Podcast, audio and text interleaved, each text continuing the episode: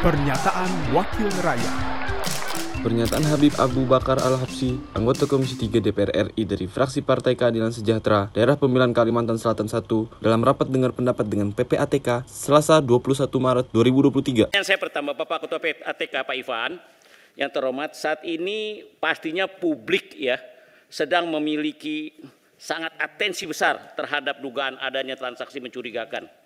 Ini ngeri-ngeri nih. Sampai rakyat enek mau bayar pajak gara-gara begini nih, ya. Jadi yang disebut sampai ratusan triliun.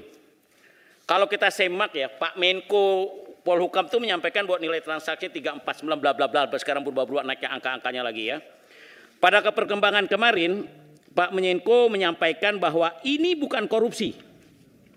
Tapi ini adalah data TPPU, kata beliau. Namun Pak Irjen Kemenko menyampaikan bahwa ini bukan korupsi dan juga bukan TPPU. Cakep kan tuh?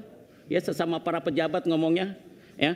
Yang kemudian menjadi pertanyaan adalah sebenarnya transaksi apa sih Pak Ivan? Ya. Transaksi apa? Angka sekian ratus triliun ini jenis kelaminnya apa ini jenis kelaminnya? Ya, biar jelas. Jangan sampai nanti hal ini menjadi pertanyaan publik.